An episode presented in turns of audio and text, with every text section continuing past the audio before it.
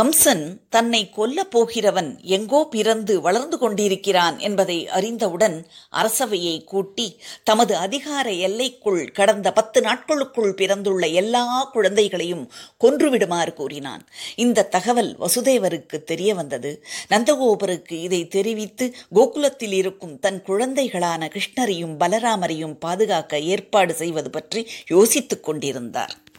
இதற்குள் கம்சன் குழந்தைகளை கொல்வதற்குரிய ஏற்பாட்டை செய்து முடித்து விட்டான். சூனியக்காரியான பூதனா என்பவளை அழைத்தான் குழந்தைகளை கொல்லும் பொறுப்பை அவளிடம் ஒப்படைத்தான். பூதனா கோகுலத்திற்குள் நுழைந்தவுடன் தன்னை பேரழகியாக மாற்றிக்கொண்டாள் முகத்தில் கனிவை படரவிட்டு கொண்டாள். அவளது அழகும் போலி சாந்தமும் அங்கிருந்தவர்களின் கண்களை ஏமாற்றிவிட்டது. அவ்வூர் மக்கள் அந்த புதியவளை சந்தேக கண்ணுடன் பார்க்கவில்லை. நல்லவர்களின் கண்களுக்கு கெட்டது கூட நல்லதாகத்தானே தெரியும். இதை பயன்படுத்தி கொண்டு தன் மார்பில் நஞ்சை தடவி பல குழந்தைகளை அவர்களது பெற்றவர்கள் அறியாமல் கொன்றாள். அவள் நந்தகோபரின் மாளிகைக்குள் நுழைந்தாள். அவள் மீது சந்தேகம் கொள்ளாத வாயிற்காவலர்கள் அவள் யசோதையை பார்க்க வந்திருக்கலாம் என கருதி தடுக்கவில்லை. யாரும் அறியாமல் கிருஷ்ணன் படுத்திருந்த அறைக்குள் நுழைந்தாள். குழந்தையை பார்த்ததும் பூதனாவின் மனதில் ஏதோ சஞ்சலம். அது சாதாரண குழந்தையாக தெரியவில்லை அவளுக்கு. ஏதோ ஒரு சக்தி அதனுள் மறைந்து கிடப்பதை புரிந்து கொண்டாள். இருப்பினும் கம்சனின் கட்டளையை அவளால் மீற முடியுமா? குழந்தையை மடியில் வைத்து பாலூட்டினாள். கிருஷ்ணன் விஷப்பாலோடு அவளது உயிரையும் சேர்த்து குடித்தான். அவள் அலறினாள். கோகுலத்தையே அதிர வைத்தது அந்த சப்தம். அதே சமயம் அவளது அசுர வடிவம் வெளிப்பட்டது. பூதனாவின் உடலை பார்க்கவே பயங்கரமாக இருந்தது. யசோதையும் ஓடிச் சென்று கிருஷ்ணரை தூக்கினாள். குழந்தையின் உயிர் காப்பாற்றப்பட்டதை எண்ணி மகிழ்ச்சி அடைந்தவர்கள் குழந்தைக்கு கண்ணேறு பட்டு விட்டது என எண்ணி திருஷ்டி கழித்தார்கள். இந்த நேரத்தில் ஒரு அதிசயம் நிகழ்ந்தது. பூதனா கொடுமையாக குழந்தைகளை கொன்றவள் என்றாலும் கூட கடைசி நேரத்தில் கிருஷ்ணருக்கு பாலூட்டிய காரணத்தால் அவள் வைக்குண்டத்தை அடைந்தாள். அவளுக்கும் முக்தி கிடைத்தது. அவளது உடலை கோகுலவாசிகள் எரித்த போது அதிலிருந்து நறுமணம் கிளம்பியதாம். குழந்தை கண்ணன் நாளொரு மேனியும் பொழுதொரு வண்ணமுமாக வளர்ந்தான். அவன் பிறந்து மூன்று மாதங்கள் ஆகிவிட்டது. குப்பர கவிழ்ந்து கொள்ள ஆரம்பித்தான். யசோதை அதை கொண்டாட ஒரு விழா ஏற்பாடு செய்திருந்தாள். இதற்கிடையே கம்சன் அனுப்பிய சகடாசுரன் என்ற மற்றொரு ராட்சசன் வண்டியின் உருவெடுத்து கோகுலத்தில் யசோதையின் வீட்டருகே குழந்தையை கொல்வதற்காக காத்திருந்தான். விழாவிற்கு யசோதையும் நந்தகோபரும் கோகுலத்தில் உள்ள அனைவரையும் அழைத்திருந்தார்கள். யசோதை குழந்தையை நன்கு குளிப்பாட்டி அலங்கரித்து விட்டாள். குழந்தைக்கு தூக்கம் கண்ணை சொருகியது. அதனால் அருகில் இருந்த அந்த பெரிய வண்டியின் அடியில் தொட்டில் கட்டி அதில் குழந்தையை படுக்க வைத்து சமையல் வேலைகளில் ஈடுபட்டிருந்தாள். சிறிது நேரத்தில் கண் விழித்த குழந்தை அழ ஆரம்பித்தான். வேலையின் மிகுதியாலும் கூடியிருந்தவர்களின் பேச்சு சத்தத்தாலும் யசோதைக்கு குழந்தையின் அழுகை குரல் கேட்கவில்லை. குழந்தை கால்களை வேகமாக உதைத்துக் கொண்டு அழுதது. அப்போது அங்கே மரங்கள் முறியும் சப்தமும் சிறுவர்களின் கூக்குரலும் கேட்டது. அந்த பெரும் சத்தத்தை கேட்டு அனைவரும் ஓடி வந்தனர். அங்கே வண்டி முறிந்து கிடக்க அதன் நடுவே குழந்தையை கண்டனர். பெரியோர்களும் இடையர்களும் நந்தகோபனும் குழந்தைக்கு என்ன நேர்ந்ததோ என்று பயந்து ஓடி வந்தனர். யசோதை குழந்தையை தூக்கி வைத்துக் கொண்டிருப்பதை பார்த்து சமாதானம் அடைந்தனர் இவ்வாறு வண்டியின் உருவில் வந்த சகடாசுரன் கண்ணனால் வதம் செய்யப்பட்டதால் சத்வ வடிவான பரந்தாமனுடன் ஐக்கியம் அடைந்து விட்டான். அவனுடைய உடலின் சிறு பாகம் கூட அங்கு காணப்படவில்லையாம். பூதனாவையும் சகடாசுரனையும் கிருஷ்ணன் கொன்றுவிட்டார் என்பதை அறிந்த கம்சன் திருணாவர்தன் என்ற கொடிய அரக்கனை அனுப்பினான். இவன் பறக்கும் வல்லமை உடையவன் இவன் வேகமாக மூச்சு விட்டால் சூறாவளியாக மாறிவிடும். அந்த அளவு கொடுமைக்காரன். கோகுலத்திற்குள் புகுந்தானோ இல்லையோ? கோகுலத்தில் பெரும் புயல் வீசியது. எங்கும் புழுதி மண்டலம். ஒருவருக்கொருவர் முகத்தையே பார்க்க முடியவில்லை. இதை பயன்படுத்தி கிருஷ்ணரை தூக்கிக் கொண்டு உயரே பறந்து விட்டான் அசுரன். கிருஷ்ணரை காணாமல் புழுதி புயலில் சிக்கிக் கொண்டானோ என யசோதை அழுதாள். திருணாவர்தன் உயரே சென்று கிருஷ்ணனை தூக்கி வீச எத்தனித்தான் குழந்தை அவனை விட்டால்தானே குழந்தையின் கைகள் விஸ்தாரமாக விரிந்து அவன் கழுத்தை இறுக்கி அவனை வதம் செய்தது. அவன் கீழே விழ புயலும் அடங்கியது. கீழே விழுந்து கிடந்த அசுரனின் உடல் மீது கிருஷ்ணன் விளையாடிக் கொண்டிருந்தார். இதைக் கண்டு அனைவரும் ஆச்சரியப்பட்டனர். இது தெய்வ குழந்தையாக இருக்குமோ என எண்ணினர். இதை நிரூபிக்கும் வகையில் அடுத்த சம்பவம் நிகழ்ந்தது. ஒரு நாள் கிருஷ்ணன் மணலை அள்ளி தின்று கொண்டிருந்தான். யசோதை அவனை கண்டித்து என்னிடம் நீ ஓடி வந்தால் நான் பால் தரமாட்டேனா? ஏன் மண்ணை தின்கின்றாய்? என்று செல்லமாக கண்டித்து அன்போடு பால் ஊட்ட முயன்றாள். கிருஷ்ணர் வாய் திறக்க மறுத்தார். அவள் அவரது வாயை கட்டாயப்படுத்தி திறந்தாளோ இல்லையோ வாய்க்குள் அண்ட சராசரமும் சுழன்று கொண்டிருந்தது. நந்தகோபரிடம் இந்த அதிசய நிகழ்ச்சியை எடுத்துச் சொன்னாள் யசோதை. நந்தருக்கும் குழந்தையை பற்றிய கவலை அதிகரித்தது. குழந்தையின் ஜாதகத்தை பார்க்க நினைத்து ஜாதகம் கணிப்பதில் மிகச்சிறந்த ஞானியாக திகழ்ந்த கர்க்க முனிவரை அழைத்தார். அவரிடம் கிருஷ்ணரின் ஜாதகத்தை மட்டுமன்றி ரோஹிணியின் மகனான பலராமனின் ஜாதகத்தையும் கொடுத்தார். ஜாதகத்தை பார்த்த முனிவர் அதிர்ந்தே போய்விட்டார். நந்தகோபரும் யசோதையும் இதுவரை கிருஷ்ணன் தங்கள் பிள்ளைதான் என எண்ணிக்கொண்டிருந்தனர்.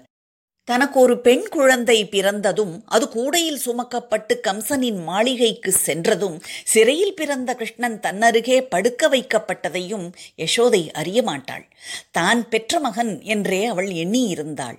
ஆனால் கிருஷ்ணர் தேவகியின் வயிற்றில் பிறந்தவர் என்பதை உணர்ந்து விட்டார் கர்க்கமுனிவர். பலராமனும் தேவகியின் வயிற்றில் கருவாகி ரோகிணியின் கர்ப்பத்திற்கு மாற்றப்பட்டவன் என்பது தெரிந்தது. எப்படியாயினும் குழந்தைகளுக்கு தந்தை வசுதேவர் என்பதை புரிந்து கொண்டு விட்டார் கர்க்கமுனிவர். நந்தகோபரே இந்த குழந்தை சாதாரண பிறவி அல்ல அந்த விஷ்ணுவின் அம்சம் ஆனால் அவர் தேவகியின் வயிற்றில் பிறந்தவர் என்று ஜாதகம் சொல்கிறது. உன் மனைவி யசோதைக்கு ஒரு பெண் குழந்தைதான் பிறந்திருக்கிறது. அவள் துர்கை என்னும் தெய்வமாக மாறிவிட்டாள் என்றாள் கர்க்கமுனிவர். பெற்ற பிள்ளையே தன்னுடையது இல்லை என்பதையும் தனக்கு பிறந்த குழந்தை தெய்வமாகிவிட்டது என்பதையும் அறிந்த பிறகும் எந்த சலனத்தையும் நந்தகோபர் காட்டவில்லை. மாறாக விஷ்ணுவே தன் மகனாய் வளர்வதில் மிகுந்த மகிழ்ச்சி அடைந்தார். பலராமனும் கிருஷ்ணரும் இப்போது தங்கள் பால்ய லீலைகளை துவங்கிவிட்டார்கள். கோபியரின் வீடுகளுக்குள் நுழைவார்கள். பசுக்கள் பால் நிறைந்த மடியுடன் காட்சி தருவதை பார்த்து மகிழ்வார்கள். கன்றுகளை யாருக்கும் தெரியாமல் அவிழ்த்து விடுவார்கள். அவை மகிழ்ச்சியுடன் ஓடிச் சென்று தாயின் மடியில் சுரந்து நிறைந்திருக்கும் பாலை குடிக்கும். அது கண்டு கைகொட்டி ஆனந்தமடைவார்கள். பின்பு கோபியரின் வீட்டுக்குள் புகுந்து வெண்ணெயை திருடுவார்கள். அதை குரங்குகளுக்கு கொடுப்பார்கள். கோபியர் அவர்களின் புத்திசாலித்தனத்தை ரசித்தாலும் திருடுவது தவறு என்று கண்டித்து யசோதையிடமும் முறையிடுவார்கள். ஒரு முறை யசோதை வெண்ணெய் கடைந்து கொண்டிருந்தாள். அந்த நேரத்தில் அவள் அடுப்பில் வைத்திருந்த பால் கொதித்து வழிய ஆரம்பிக்கவே அடுப்பை நோக்கி ஓடினாள் யசோதா.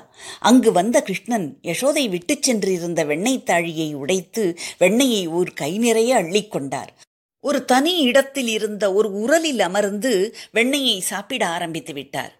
வெண்ணெய் பானை உடைந்திருந்ததைக் கண்ட யசோதா கிருஷ்ணன்தான் இதை செய்திருப்பான் என்று எண்ணி தூரத்தில் உரல் மீது அமர்ந்து கொண்டிருந்த அவனை பிடிக்க ஓடினாள். அவன் அவளுக்கு போக்கு காட்டிவிட்டு ஆங்காங்கே மறைந்து கொண்டான். அவள் மீது கொண்ட அன்பு காரணமாக அவனே அவளது பிடியில் சிக்கிக் கொண்டான். மாயனே வசமாக சிக்கினாயா? வெண்ணையை எவ்வளவு சிரமப்பட்டு கடைந்தேன். நீயோ அதை எவ்வளவு எளிதாக உடைத்து விட்டாய்? உன்னை கட்டி போட்டால்தான் சரி வருவாய் போலும் என்றவள் கயிறை எடுத்தாள். அவனை இழுத்து வந்து கட்டி போட முயற்சித்தாள். கயிறு போதவில்லை. இன்னும் சில கயிறுகளை எடுத்து வந்து சேர்த்து கட்டினாள். எப்படி கட்டினாலும் கயிறின் நீளம் கூடவே இல்லை. அவள் சோர்ந்து விட்டாள். இப்போதும் கிருஷ்ணர் அவள் மீது கிருப்பை வைத்தார். அவளது அன்புக்கு கட்டுப்பட்டார் கயிறு நீளமானது யசோதைக்கு ஆச்சரியமும் அதிர்ச்சியும். அந்த குறும்புக்காரனை கட்டி போட்டுவிட்டு தன் வேலையை பார்க்க போய்விட்டாள். அங்கே இரண்டு அர்ஜுன மரங்கள் இருந்தன. அவை கண்ணனை வணங்கி பேச ஆரம்பித்தன. பரந்தாமா நாங்கள் நிதிகளுக்கு அதிபதியான குபேரனின் மக்கள். நாங்கள் செய்த தவற்றிற்காக எங்களை நாரத மகரிஷி மரமாக மாறும்படி சபித்து விட்டார். பகவான் நாராயணன் கிருஷ்ணாவதாரம் எடுத்து பூமிக்கு வரும்போது உங்களுக்கு சுயரூபம் கிடைக்கும் என சொல்லிவிட்டார். எங்களை மன்னித்து இந்த ரூபத்தை மாற்றி சுயரூபம் தர வேண்டும் என வேண்டிக் கொண்டன அந்த மரங்கள். உடனே கிருஷ்ணர் உரலை இழுத்துக்கொண்டு நெருங்கி நின்ற மரங்களுக்கு இடையே சென்றார். அவரது ஸ்பரிசம் பட்டதோ இல்லையோ அந்த தேவர்கள் உயிர் பெற்று பகவானை வணங்கி இனி தவறு செய்வதில்லை என உறுதியளித்து விடை பெற்றனர் பின்னர் உயிரற்ற அந்த மரங்களை இழுத்து சாய்த்தார் கிருஷ்ணர். மரங்கள் சாயும் சப்தம் கேட்டு நந்தகோபுரம் மற்றவர்களும் ஓடி வந்தனர். குழந்தை காயமின்றி தப்பியதை பார்த்து ஆனந்தம் கொண்டனர். இந்த அதிசய நிகழ்வுகளும் கிருஷ்ணர் அதிலிருந்து தப்பித்து வருவதும் நந்தகோபரின் சகோதரரான உபநந்தருக்கு ஆச்சரியத்தை ஏற்படுத்தியது. அவர் கோபாலர்களின் சபையை கூட்டினார். கோபாலர்களே கிருஷ்ணன் அரக்கர்களிடம் இருந்து பல முறை தப்பிவிட்டான். ஆனால் எப்போதுமே இப்படி தப்ப முடியும் என்று சொல்ல முடியாது. நம் குழந்தைகளுக்கு பல முறை ஆபத்து வந்துவிட்டது. இனியும் நாம் கோகுலத்தில் வசிப்பது உச்சிதமல்ல. மனிதர்களுக்கு இறைவன் அவ்வப்போது சில எச்சரிக்கைகளை தருவான். அதை புரிந்து கொண்டு அதற்கேற்ப நம் செயல்களை மாற்றிக்கொள்ள வேண்டும். எனவே நாம் யமுனை நதிக்கரையில் உள்ள பிருந்தாவனத்திற்கு சென்று விடுவோம். அங்கு கோவர்தனம் என்ற மலை இருக்கிறது. அந்த மலையில் நம் பசுக்களுக்கு தேவையான புல் செழித்து கிடக்கிறது. புறப்படுவதற்குரிய ஏற்பாட்டை செய்யுங்கள் என்றார். உபநந்தரின் கருத்தை மக்கள் ஏற்று எல்லோரும் பிருந்தாவனத்தை அடைந்தனர். கிருஷ்ணருக்கும் பலராமருக்கும் மாடுகளை மேய்க்கும் பயிற்சி அளிக்கப்பட்டது. கோகுலத்தையும் பிருந்தாவனத்தையும் போன்ற செழிப்பான பகுதி பூமியில் கிடையாது. கன்றுகளுக்கு போக எஞ்சிய பாலும் நெய்யும் வெண்ணையுமே அவர்களின் வாழ்க்கை தரத்தை உயர்வாக வைத்திருந்தது. மாடு மேய்க்கச் செல்லும் சிறுவர்களுக்கு கல்வி அறிவு இல்லை. ஆனால் என்ன ஆச்சரியம்! ஒவ்வொரு வீட்டிலும் செல்வம் கொட்டி கிடந்தது. கிருஷ்ணரும் பலராமரும் மாடுகளை ஓட்டிக்கொண்டு கோவர்தன மலைக்குச் செல்வார்கள். இருவரும் புல்லாங்குழல் இசைத்தபடி இருப்பார்கள். மாடுகளும் மயங்கும். மேய்க்கச் சென்ற மற்ற சிறுவர்களும் அந்த இசையில் மயங்கி கிடப்பார்கள். ஒரு சமயம் கிருஷ்ணர் யமுனை நதிக்கரைக்கு கோபாலர்களுடன் மாடுமைக்கு சென்றார். விஷ்ணுவின் கிருஷ்ணாவதாரத்திற்காக அங்கே ஒருவன் காத்து கொண்டிருந்தான். பகவானின் புனித பாதங்கள் அவன் சிரசில் பட்டு சாப விமோச்சனம் பெற விரும்பிய காளிங்கன் நம்பிக்கையோடு இந்த பொய்கையில் வாழ்ந்து கொண்டிருந்தான். அவன் விடும் மூச்சுக்காற்றாலும் கக்கும் விஷத்தாலும் மாசடைந்தது அந்த பொய்கை. அதனால் அதன் அருகில் செல்லாமல் ஒதுங்கி இருந்தனர் மக்கள். கரைகளில் நின்ற பெரும்பாலான மரங்கள் அதன் விஷக்காற்று பட்டு கருகிவிட்டன. ஆனாலும் கரையில் ஒரே ஒரு மரம் மட்டும் பச்சை பசேலன கிளைகளுடன் உயரமாக நின்றது. இந்த மரத்தில் கிருஷ்ணர் பிற்காலத்தில் ஏறுவார் என தெரிந்து கருட பகவான் அதன் மீது அமிர்தத்தை தெளித்து வைத்திருந்தாராம். அதனால் அது அழியவில்லை. அந்த மரத்தின் மீதேறிய கிருஷ்ணர் தண்ணீரில் குதித்தார்.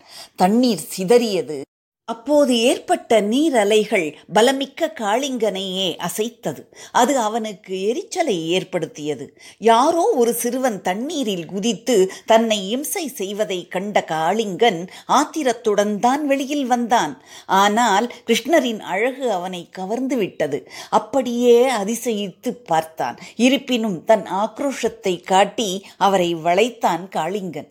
கிருஷ்ணன் காளிங்கனை மறக்கவில்லை. தன் பலத்தை பிரயோகித்து விடுபட்டு அவனது தலையில் ஏறி நர்த்தனம் செய்தார். ஒரு கட்டத்தில் வலி தாங்காமல் மரண ஓலமிடத் தொடங்கினான் காளிங்கன். அப்போது காளிங்கனின் பத்தினியர் அவர் பகவான் நாராயணனின் அவதாரம் என்பதை தெரிந்து ஓடி வந்தனர். மகாபிரபு உமது சக்தியை அறியாமல் எங்களது கணவர் உம்மிடம் தவறு செய்துவிட்டார். அவரை ரட்சிக்க வேண்டும் எங்களுக்கு மாங்கல்ய பாக்கியம் தர வேண்டும் என்றனர். கிருஷ்ணர் அதை ஏற்றார். காளிங்கன் அவரை தன் தலையில் உயர்த்தி நீர்மட்டத்திற்கு மேலே கொண்டு வந்து விட்டது. கிருஷ்ணரின் பாத ஸ்பரிசத்தால் காளிங்கனின் சாபமும் நீங்கியது. என் சாண் உடம்புக்கு சிரசே பிரதானம் என்று சொல்வார்கள். இது மனிதர்களுக்கு. ஆனால் இறைவன் மனித வடிவில் அவதாரம் செய்யும் பொழுது அவர் பாதங்களே பிரதானம். ராமாவதாரத்தில் கங்கைக்கரை வேடன் குகனும் கேவத்தும் ராமனின் திருவடிகளுக்கு பூஜை செய்கின்றனர். தனக்கு தன் தாய் கைகேயி வாங்கி தந்த நாட்டை வேண்டாம் என கூறி ராமன் திருவடிகளின் அம்சமான அவனது பாதுகைகளையே பதினான்கு வருடம் பூஜிக்கிறான் பரதன். அதுபோல கிருஷ்ணாவதாரத்திலும் கிருஷ்ணனின் பாதங்களின் பெருமை பல இடங்களில் புகழப்படுகிறது. கிருஷ்ண ஜெயந்தி அன்று வீடுகளில் கிருஷ்ணனின் பாதத்தை மாக்கோலமாக போட்டு கிருஷ்ணனை வழிபடும் பழக்கம் தொன்றுதொட்டு நம் நாட்டில் இருந்து வருகிறது. இதுவும் பகவானின் பாத மகிமையை போற்றுவதற்காக அமைந்த ஒரு வழிபாட்டு முறைதான். உலகிலுள்ள அனைத்து விஷயங்களை பற்றியும் தன் குரலில் எழுதிய திருவள்ளுவர் இறைவன் திருவடியின் மகிமையையும் விட்டு வைக்கவில்லை. பற்றுக பற்றற்றான் பற்றினை அப்பற்றை பற்றுக பற்று விடற்கு. பற்றை உதறுவதற்கு அதாவது ஆசாபாசங்களை உதறுவதற்கு பற்றேதும் இல்லாத பரம்பொருளான இறைவனின் திருப்பாதங்களை பிடித்து கொள்ளுங்கள். எக்காரணம் கொண்டும் அந்த பிடியை விட்டுவிடாதீர்கள் என்பது இதன் பொருள். கிருஷ்ணரின் உறுதியான மனம் வீரம் அலங்காரம் ஆகியவை கோபியர்களை பெரிதும் கவர்ந்திருந்தது. அவரது புல்லாங்குழல் இசையால் ஈர்க்கப்படும் அவர்கள் தங்களை மறந்து நிற்பார்கள். அப்பகுதியில் வசித்த பழங்குடியின பெண்களும் கிருஷ்ணரை காதலித்தனர். கிருஷ்ணர் நடந்து செல்லும் பொழுது அவரது திருவடி பட்டு மண் சிவந்து போகுமாம். அந்த சிவந்த மண்ணை எடுத்து குழைத்து தங்கள் முகத்தில் பூசிக்கொள்வார்கள் பழங்குடி பெண்கள். கோபியர் கிருஷ்ணரின் நினைவிலேயே மூழ்கி கிடந்தனர். கோபியர் ஒரு முறை யமுனையில் குளிக்கும் போது கரையில் வைத்திருந்த ஆடையை எடுத்து மரப்பொந்தில் ஒளித்து வைத்தார் கிருஷ்ணர். கரைக்கு வந்த கோபியர் ஆடையை காணாமல் தவித்தனர். எப்படி வீட்டுக்குச் செல்வது என்று நினைத்த வேளையில் உங்கள் ஆடைகள் என்னிடம் உள்ளன என மரத்தின் மீதிருந்து குரல் கேட்டது. கோபியர் நிமிர்ந்து பார்த்தனர். மரத்தின் உச்சியில் அமர்ந்திருந்த கிருஷ்ணரை கண்டு வெட்கப்பட்டனர். கண்ணா பெண்கள் குளிக்கும் இடத்தில் உனக்கென்ன வேலை? போதாக்குறைக்கு எங்கள் ஆடைகளையும் கவர்ந்து கொண்டாய். இப்போது நாங்கள் எப்படி மேலே வருவது? நீயாக கீழே வைத்துவிட்டு போய்விடு என்றனர். நான் ஆடைகளை வைத்துவிட்டு செல்கிறேன். வஸ்திரமின்றி தண்ணீரில் இறங்குவது குற்றம் என்பதை புரிந்து கொள்ளுங்கள். உங்கள் செயலால் வர்ணன் கோபமடைந்துள்ளான். எனவே நீங்கள் வர்ணனை நினைத்து மனதார வணங்கி இனி இவ்வாறு வஸ்திரமின்றி குளிக்க மாட்டோம் என சொல்லி அவனிடம் மன்னிப்பு கேளுங்கள். பிறகு மேலே வந்து ஆடையை எடுத்துக்கொள்ளுங்கள் நான் செல்கிறேன் என்றான். இப்படியாக கிருஷ்ணரின் பல லீலைகள் தொடர்ந்து கொண்டிருக்க நாரத முனிவர் கம்சனை அழிப்பதற்குரிய காலம் நெருங்கிவிட்டதை அறிந்தார். அவர் நேராக கம்சனிடம் சென்றார். கம்சா சௌக்கியமாக இருக்கிறாயா? உன் சௌக்கியம் நீண்டு நீடிக்க வேண்டும் என்ற ஆசையில்தான் நான் இங்கு வந்திருக்கிறேன். ஆனால் நீயோ உன்னை அழிக்கப் போகும் கிருஷ்ணனும் பலராமனும் பெரியவர்களாக வளர்ந்து விட்டதை அறியாமலேயே இருக்கிறாய். அவர்களை சீக்கிரம் கொன்றுவிடு. இல்லாவிட்டால் உன் அழிவை யாராலும் தடுக்க இயலாமல் போய்விடும். உன் மீது நான் அக்கறை கொண்டவன் என்பதால் தான் சொல்கிறேன். கம்சனும் அவரது கருத்தை ஆமோதித்து வேண்டிய ஏற்பாடுகளை உடனடியாக செய்வதாக சொன்னான். நாரதர் தன் கடமை முடிந்த திருப்தியுடன் திரும்பிச் சென்றார். கம்சன் கிருஷ்ணரை கொல்வதற்குரிய ஏற்பாடுகளை துவங்கினான். சிவசக்தியான காலபைரவருக்கு மிருகபலி கொடுத்தான். சில யாகங்களையும் செய்தான். கிருஷ்ணர் வளர்ந்து கொண்டிருக்கும் யதுவம்சத்தைச் சேர்ந்த அக்ரூரர் என்பவரை அழைத்து அன்பு நண்பரே விருந்தாவனத்தில் வசிக்கும் கிருஷ்ணர் பலராமன் அவர்கள் குடும்பம் அனைவரையும் நான் கொல்லப்போகிறேன் எனது அரசியல் காரியங்களில் என் தந்தை தலையிடுவதால் அவரையும் கொல்ல வேண்டியுள்ளது.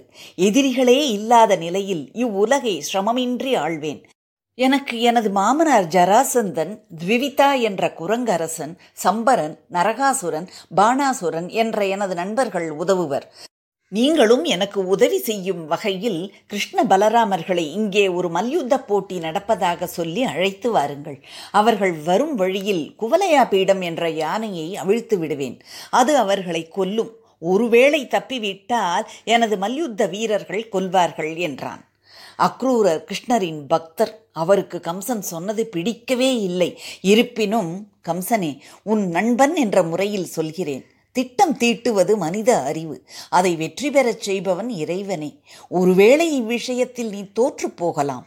நல்லதை சொல்ல வேண்டியது நண்பனின் கடமை என்பதால் சொன்னேன். இருப்பினும் உனக்காக கிருஷ்ணரிடம் சென்று அவரை அழைத்து வருகிறேன் என்றார். சொன்னபடியே விருந்தாவனம் சென்று கிருஷ்ணரை சந்திக்கும் நாளுக்காக காத்திருந்தார் அக்ரூரர். காரணம் அவரது பக்தர் என்ற முறையில் கிருஷ்ணரை அருகில் சந்தித்து தரிசிக்கும் பாக்கியம் கிடைக்கப் போவது பற்றி மகிழ்ந்தார். தனது தேரில் சென்று கிருஷ்ணர் இருக்கும் இடத்தை அடைந்தார். பிருந்தாவனத்திற்குள் அக்ரூரரின் ரதம் நுழைந்தது. ஓரிடத்தில் மரகத மலையும் வெள்ளி மலையும் சேர்ந்து ஒளி வீசுவது போன்ற பிரகாசம் ஏற்படவே ரதத்தை நிறுத்தினார். அங்கே கிருஷ்ணரும் பலராமரும் ஒளி பொங்கும் உடலுடன் நின்று கொண்டிருந்தனர். ஆங்காங்கே மணலில் பதிந்த அவர்களது பாத சுவடுகளைத்தான் அக்ரூரர் முதன் முதலாக பார்த்தார். அவற்றை மனதாக தரிசித்தார். அந்த பாத சுவடுகளை பார்த்த பிறகு கிருஷ்ண பலராமரின் முகங்களை உற்று நோக்கினார் அக்ரூரர். கண்ணீர் தாரை தாரையாக வழிந்தது. கிருஷ்ண பலராமர் அவரை எதிர்கொண்டு வரவேற்றனர். எதிரியின் தூத்தராய் வந்தாலும் அக்ரூரர் தனது பக்தர் என்பது பரந்தாமனுக்கு தெரியும் அல்லவா அவரது கையை பிடித்து அழைத்துச் சென்று உபசரித்தனர். இதன் பிறகு அக்ரூரர் கம்சனின் திட்டம் பற்றியும் நாரதர் அங்கு வந்து சென்றது பற்றியும் தகவல் தெரிவித்து கம்சனின் உத்தரவு பற்றியும் சொன்னார். கிருஷ்ணர் அதற்குரிய ஏற்பாட்டை உடனடியாக முடித்தார். தேரில் ஏறி மதுராவுக்கு புறப்பட்டனர். போகும் வழியில் கோபியர்கள் வந்து வழியை மறைத்து தன் கண்களாலேயே அவரை போகாமல் இருக்க தடுத்தார்கள். கோபியர்களின் மனநிலையை புரிந்து கொண்ட கிருஷ்ணர் அவர்களிடம் கோபியரே என்னை உங்கள் மனதால் கட்டி போடாதீர்கள். என்னை அவிழ்த்து விடுங்கள். நான் திரும்பவும் உங்களை காண கண்டிப்பாக வருவேன் என்று கூற கோபியர் ஒரு வழியாய் வழிவிட ரதங்கள் புறப்பட்டன. மதுராவில் நடக்கப் போவதை அடுத்த ஆடியோவில் பார்ப்போமா?